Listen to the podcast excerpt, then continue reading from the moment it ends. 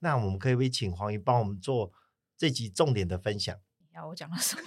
因为没有 访纲，所以哦耶！中午时间到了，黄鱼小罗，我们等一下要吃什么？嗯，我想想哦，啊，我不知道哎。我知道要吃什么，Hanson，黄鱼，走吧。哦耶，Go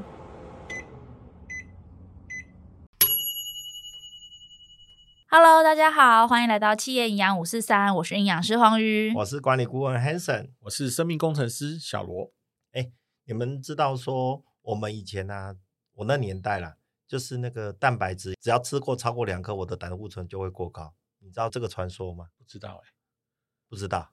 但现在蛋价是比较热烈的话题。对，为什么很妙哦？讲到蛋价，我就一肚子火。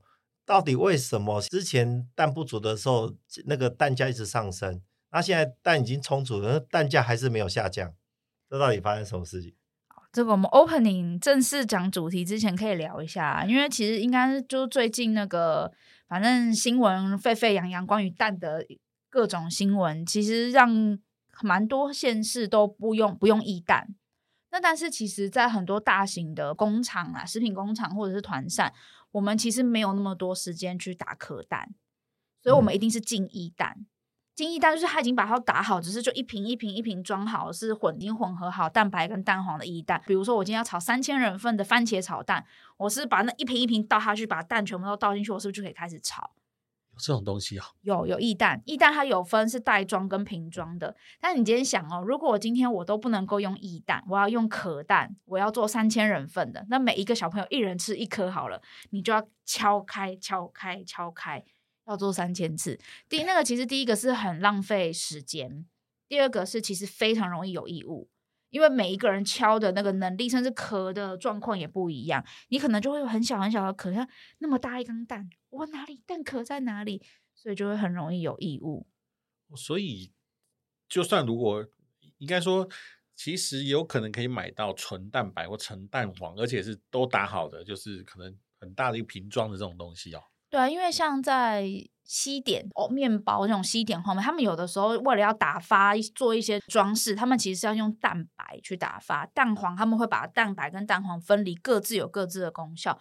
所以其实进液蛋是有好处，是我可以直接进蛋白的，然后还有进蛋黄的，我可以立刻分直接分开来去做他们的使用，或者是说以这种大量制备的，我要敲那个蛋是真的很浪费时间，而且容易长异物的。还有啦，因为我们比如说做成液蛋是可以保冷藏保存的，可是你今天如果是壳蛋，因为台湾这么小嘛，所以台湾没有很长的冷链的，所以我们的蛋其实大部分都是偏新鲜的，它就是产蛋之后，它就立刻去洗选，然后就装盒就到我们的市场上了。所以其实把它封装成液蛋的时候，其实它的保存期是可以比较久的。它一次可以容纳量储存这件事情来说，其实相对比较容易。诶，那我问一下，其实我以前呢、啊，在小时候。我曾经人家看过人家卖那种一整篮的蛋，那但是那个篮蛋比较便宜，可是蛋壳多多少有一些破裂的地方。那你觉得蛋壳破裂但是没有液体流流出来的的蛋，它可以吃吗？突然有一个想法，我们这集干脆来聊蛋好了。我也是这样想哎，对，我一直在想今天的主题到底是 蛋白质还是蛋？还是蛋啊、都有一个蛋。我们要不要干脆直接转成蛋特辑好了？来得及转还是来不及转？来个来得及啊，来得及啊，我可以直接转、啊。这么强大，可以啊，你好厉害哦。那我们就来转蛋啊，这一次留到下面，可以的，可以的。蛋的那个有裂壳，因为一整篮蛋里面有些早餐店，蓝蓝蛋那个，对，它一整篮的蛋，然后他们说，哎，这个这一篮蛋。比较便宜，然后但是壳蛋壳上面多多少少都有个裂痕，但是没有液体跑出来。那这样的蛋到底能不能吃？好，在回答你的问题之前，大家知道蛋是从鸡的哪里生出来的吗？屁股，屁股的。所以它其实是很接接近鸡它的排泄的那个区域，所以其实如果我们今天是鸡在下蛋的时候，它其实是非常容易沾到它的排泄物的。一般外面的散蛋，如果它今天是一篮一篮那种很大的四方篮装，然后如果你发现它的蛋的蛋壳其实没有那么干净的时候，老实说，其实以我的观点，我建议大家不要买。因为那就代表它没有被洗选过，但是其实鸡蛋被洗选过之后，它外面有一层膜会被洗掉，所以它相对它的保存时间没有那么长。哦，但是因为它没有被洗选过，所以它那些排泄会装在壳上。那如果你没注意到，你敲的时候，它外面其实是有沙门氏菌，就会跑进去。那如果你又刚好就是比如说吃什么什么牛冻啊、亲子冻啊，还是什么半熟蛋呐、啊，像那个什么滑蛋这种，它其实不是全熟蛋，那些进去之后就会让你的肚子就是会开开，就是很很开心的开 party。我的天呐，他应该看不到我眼睛是真的很大，因为我从来没想过这个问题耶。但是很有道理啊，因为它就是跟排泄物在同一个地方，如果它。外壳没有保护好，或者是它没有洗过，我们就拿去打蛋，可能因为我们的不小心，它就就进去了。对，哇，好可怕哦！所以其实我们一般来说啦，如果是以食品安全来说，其实我们是真的建议大家要用洗选蛋是比较安全，因为它会在外层，它会用大概三十度、三十到四十度左右的水，然后用喷洗的方式把它外层脏东西会把它清洗掉。因为洗选嘛，所以它有经过筛选。它其实会分级，比如说你如果是买相对比较便宜的，它可能蛋就比较小颗，那有些可能是六颗装、八颗装，它那蛋其实就是比较大颗的，所以它蛋也是其实也是会分等级的。那这时候大家其实就依照自己的需求去买就好了，因为老实说，大颗一点的蛋跟小颗一点的蛋，以营养成分来说没有差太多啦。哦，原来如此。哎，那我问一下，可是一般早餐店其实它用什么蛋，我真的没办法控制。就刚刚像刚刚讲的那个那种选择的蛋，所以其实还是要去稍微选一下啦。但我刚刚有想到说，我平常也有在做早餐，你大家都看不出来我很会做菜嘛，哦，对不对？我们没有，我们没有吃过，没看过。我们应该要看过是吗？我们应该对，我们应该这集要打，对对对对对对，对，对，我们下下一次来来去我家吃我做的布丁。那我现在其实有，我听了一年多哎，对啊，哎，我从认识你听到现在哎，要求哦，然后到现在，我到现在没有，这这种就是利用拖延性的承诺 哦。那欢迎大家去听上一集。好，可是其实我在打蛋的时候啊，都往往会发现蛋里面有时候会有一些小小的那种黄黄一点的，那到底是好的还是不好的？你是说白白的还是黄黄的？就是有些蛋里面呢、啊，然后它不是从外面污染进去的，而是。蛋里面原生就有有一些可能类似黄黄一点一点的东西，很接近蛋黄的颜色，但它又没有跟蛋黄整个整合在一起。那个基本上没有什么太大的问题啦，那就是蛋黄它本身可能在产蛋下来的过程中出来的颜色。OK，对啊。好，哎，那我另外一个问题，外面的蛋蛋的种类很多种，然后有次听过哎那个什么叶黄素蛋，嗯，然后又听过说加了一堆营养素的灵芝蛋。那我问一下营养师。这些蛋里面加了这些营养素，到底对我们有健康有没有帮助啊？它这些蛋的，比如说是呃，你这样讲什么叶黄素蛋啊，什么灵芝蛋啊，或者各式各样的蛋，它其实原因是它在养这只鸡的时候，它会特别去强化这类营养素的成分在它的饲料里面，它产出来之后就会是那个含量会比较高。就你喂你什么，你就会就是你会产出什么东西。那至于说，因为它毕竟还是食物。你如果说是哦，我今天补充就是我想要保护我的眼睛，所以我要吃很多叶黄素蛋。那我会跟你讲，与其你要吃蛋，我建议你去啃个红萝卜啦，吃个甜椒啦，哦，或者是那个速度应该是快的来的多很多。这感觉听起来就是，我希望那颗蛋它是个综合维他命，所以我什么都喂给它。你说那颗蛋就是无所不能，没有它就是一颗蛋，不要想太多。对呀、啊，诶，那我问一下，红蛋跟白蛋。这两个的味道都不一样，那我问一下，这两个的差异在哪里？品种而已。品种。对，其实差在品种而已。所以以营养的角度来说，它们没有很巨大的差别。就算是一般的蛋鸡，它也会生出白壳跟褐色壳的，都是有可能的。只是因为我们买的时候是已经它选过了，所以一定是白壳的、红壳的，它会分装起来。所以，如果说大家有去外面看，就去那种杂货店买散蛋，你会发现那一篮里面好多颜色，白蛋的也有，褐色的蛋也有，甚至还有一点点偏有一点点青色的那个，那些都是蛋鸡本来就会下的蛋壳的颜色。刚刚讲了好多的蛋，那我相信大家也很想知道，要怎么样才能够选好蛋？那营养师这边有建议，我们要用什么方法来做蛋的选择吗？其实，如果说是光看蛋壳，比较没有办法明确的去看出说它到底怎么样，因为它毕竟盒装嘛。你如果去杂货店摇蛋，老板应该直接拿蛋砸在你头上，把你赶出去。那我觉得第一个是我们在挑选，如果是盘蛋，呃，刚刚 Hanson 讲的那个一篮的蛋，然后这个的话，第一个是你一定要先确认它的蛋的外观是不是 OK 的。但老实说，其实以我的角度，我并不是那么建议大家去购买这一类型，因为它有可能真的进的是是非洗选蛋，那那个被污染的几率，老实说真的是高的。那因为蛋壳很脆弱嘛，大家应该大家应该没有觉得蛋壳很很硬吧？那你有可能在清洗的过程中就不小心就压破了，或是不小心撞到，那它的那些细菌就有可能会跑进去。那如果说是我们一般外面的洗洗选单，因为它是盒装的，那大家可以是。通常放的比较久的时候，也就会代表它的那个水分蒸发比较气势，气势会比较大一点。那这种你打出来的时候，它蛋白跟蛋黄就不会集中，它会往外扩散。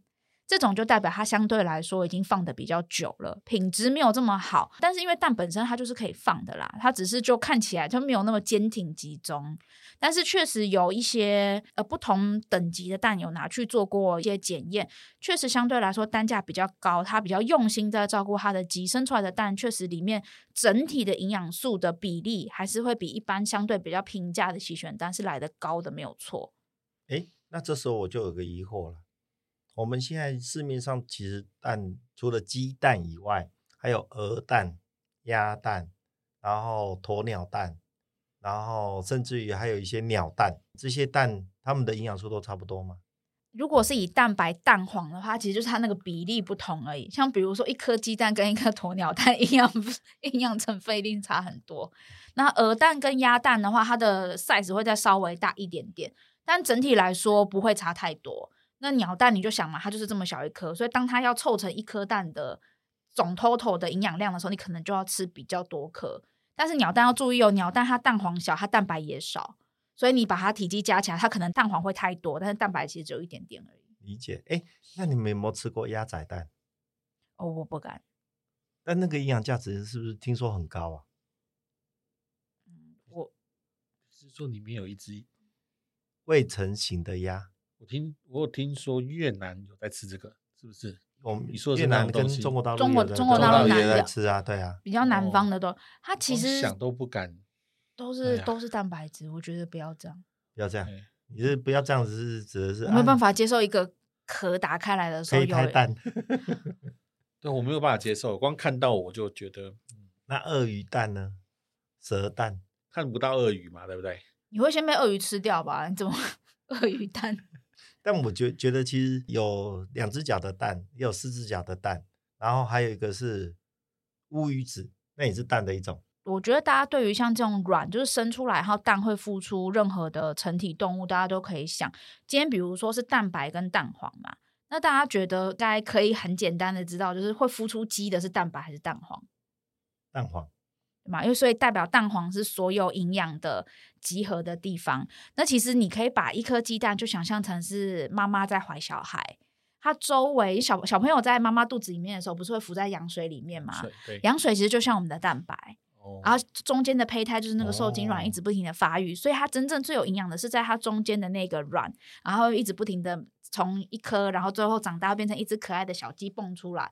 所以它其实它的营养的重点是在它中间的那个蛋黄，那旁边的蛋白其实是辅助，它可以协助它在就是在蛋壳里面的时候不至于咚就撞到旁边。对，所以大家可以想象是妈妈小朋友在妈妈肚子里面在羊水里面游泳的时候。那我再多问一个，刚刚讲的都是陆地上的蛋，那水里面的蛋的营养价值有没有比较高一点？水里面的蛋就是鱼卵啊，就是那种我们吃。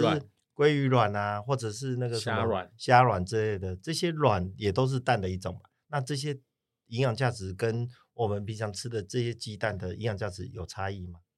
它相对来说的胆固醇会比较高。再来，它之所以胆固醇比较高，是因为你不可能只吃一颗鲑鱼卵，也不可能只吃一颗虾卵，你要吃一定是吃一匙一坨，对，甚至可能是很多很多，所以你累积起来的总胆固醇是比较高的哦。对，所以如果是以单一颗来说的话，因为这个不是我们一般人常吃的饮食习惯，所以我们通常不会是这样子去看它的一颗，因为它一颗对很小颗，小卵 超级小颗。哎，刚刚提到胆固醇，所以胆固醇跟蛋的关系是怎么样啊？其实以前我们都会以为说啊，你胆固醇高一定是你蛋吃太多，但其实这大概在三五年前吧，已经有呃国外的非常多的研究已经指出，其实我们人体会胆固醇高跟蛋没有关系，反而蛮大一个部分是跟你的直系血亲的遗传。哦，就是可能你们在呃，不管是父系或是母系。可能都会有高胆固醇的倾向，相对来说，拥有这个问题的人是比较多的。那再来另外一个部分的话呢，跟我们的生活习惯有关系，但那其实跟蛋没有关系。因为老实说，除非你是一个鸡蛋狂热者，你每天从清醒到睡觉，无时无刻都要吃蛋，那有可能你真的会吃摄取过多的胆固醇。但是一般人啊，大部分的人饮食习惯可能就是我顶多一天就三颗嘛，早上、中午跟晚上各一颗蛋。但是你可能搭配是不好的生活习惯，比如说烟呐、或是酒啦，又或者有一些人他可能会非常喜欢吃很多的甜食、精致淀粉等等，那些东西其实反而才有可能是增加胆固醇的罪魁祸首。哦，原来如此，我们错怪了蛋很久嘞。对对，其实蛋真的是无辜的，而且这个这个迷失一直到我昨天去上课，大家其实都还在问一样的问题。对呀、啊，我从以前就有听这样子的的说法，然后所以我后来有一个做法，就是我吃蛋白就好。哦，这个也是，哎，这个也是昨，你确定没有跟昨天？你昨天没有来上课？没有，没有。有人这么问是吧？对，昨天也是有一个阿姨也是问了一样的问题，就像回到我刚刚前面讲的，鸡蛋的精华是在蛋黄里面，所以其实蛋白相较之下，它的蛋白质的品质跟它蛋白质里面有的营养，其实没有蛋黄来得这么好。那我会觉得啦，因为你就是打一般人，我们不会用液蛋嘛，我们一定是用全蛋。那你都已经把一颗蛋打开了，你既然不吃蛋黄，那你为什么要吃蛋呢？你可以去吃鸡啊，你可以去吃肉，你可以去吃猪啊，为什么要吃蛋呢？而且蛋黄再加蛋白，两个人加在一起，其实是会达成一加一大于二的效果。所以吃蛋，我会建议大家是吃全蛋。OK，所以不用因为怕胆固醇就不吃蛋，也不用因为怕胆固醇过高就只吃蛋白。对，为了因为这样子吃蛋白，那我会觉得，也许我们应该要回头去看你在其他两只脚、四只脚水里有的肉类，是反而其实摄取的是比较多的，因为胆固醇不是只有在鸡蛋里面。诶，那我问一下，因为我们讲究的是营养价值嘛，对不对？那烹调方式会不会影响蛋的营养价值？其实会哦，像我们。鸡蛋的话，我们也会希望不要过度烹调。所谓过度烹调，就是大家吃过那个宜兰礁溪的那个炸蛋葱油饼吗？那我吃过。啊有一个是在那个好像是在一个邮局外面嘛。那次只要去宜兰都一定会吃。它其实是把那个葱油饼跟蛋是丢在油里面炸，高温炸，其实炸的就是边边有点焦焦恰恰的那个，那个确实很好吃。但是呢，其实高温是会让我们的蛋白质焦化跟变性。那个变性会让我们的蛋白质的品质没有那么好，那所以其实我们在烹调蛋白质，不管是肉类或是鸡蛋，其实我们都会希望大家尽量可以是以低温烹调，而且不要久煮。所以其实以原则来说的话，其实超商的蛋白质的蛋的品质也没有这么好，因为你要想，它可能是昨天晚上丢进去。然后它今天早到今天早上，它还是持续反复的在加热，所以它一直长期的在加热。所以你在拿茶叶蛋的时候，你会发现，哎，其实哎，怎么壳一下就剥掉了？因为它一直在脱水，它一直不停的在流失水分。鸡蛋的部分，我们会希望大家是以低温，然后不要过度的烹调，会比较好。OK，所以烹调不要太过度是不错。那说到不过度，其实我不知道大家有没有看过，我去马来西亚的时候，他们有一个煮蛋器哦，早餐的时候煮蛋器。有看过吗？我知道那个好酷，你知道吗？他把那个蛋放进去，然后热水浇进去，那个热水完全变成下沉的时候，那个蛋就变水煮蛋了。我记得台湾这几年也有出专门的煮蛋器耶。有有有，单颗就几颗这样摆着的。对，我记得我们那个峰会那小米他们家就有，他有个别跟我分享，哦真的哦、他买了一台煮蛋器。哎，那问一下，就是说生鸡蛋应该是营养价值最高嘛？啊，吞生鸡蛋听说可以。那个保护胃壁，这是真的假的？其实生鸡蛋它的蛋白里面有个凝集素，其实没有不是那么适合。所以其实日本他们即便像他们不是早上都会有那个鸡蛋拌饭嘛，他们其实是用热饭去拌的，它不是用冷饭打拌。纯的生鸡蛋其实也是一样，它里面还是会有一些，就算我们洗选，它还是有些细菌，跟里面的凝集素其实是会抑制我们蛋白质跟一些营养素的吸收，所以我们并不是那么建议大家吃生蛋。以日式料理来说，他们其实都是吃半熟蛋。刚刚有提到，大概知道怎么选蛋，那在吃蛋的过程中，我们也帮忙把这个胆固醇跟蛋之间的这个百年的问题把它拉开来了。那我们吃蛋，单纯就吃蛋这件事情，有没有什么我们要注意的事情？比如说一天不要太多，或者是怎么样？有没有一个我们在吃蛋的时候要注意的一些事情呢？好，这边的话，我觉得第一个原则是，首先第一个你自己本身有没有胆固醇的问题？目前有没有在服用降胆固醇的用药？如果说现在你有胆固醇的过高的问题，而且你有在同步用药，那我会建议一天最多就不要超过两颗，因为等于是尽量要避免额外多余的胆固醇的摄取。那如果今天你是一个健康的成年人，你的胆固醇的数字都很好，没有任何超标，然后甚至数字是很漂亮的，其实你一天吃二三四五六七八颗，其实你只要能能吃，其实都没有问题，因为它就是其中一种蛋白质的来源。但是我们并不建议大家这样子做，是我们希望食物是多种摄取，均衡，每一种都要吃到。那以提供蛋白质来说，鸡蛋是一种，豆腐也是，水里游的鱼或是海鲜类。两只脚的鸡、鸭、鹅，或者是四只脚的猪、牛、羊，这些其实都是可以替换的。每一种的肉类，或是每一种的蛋白质的提供，它有它自己的不可取代性。我们希望大家可以尽量可以是，我们说生物要多样性嘛，食物也应该要多样性。嗯，那讲到蛋，我还想到另外一种蛋，皮蛋。皮蛋的营养价值说很高，那到底是真的假的？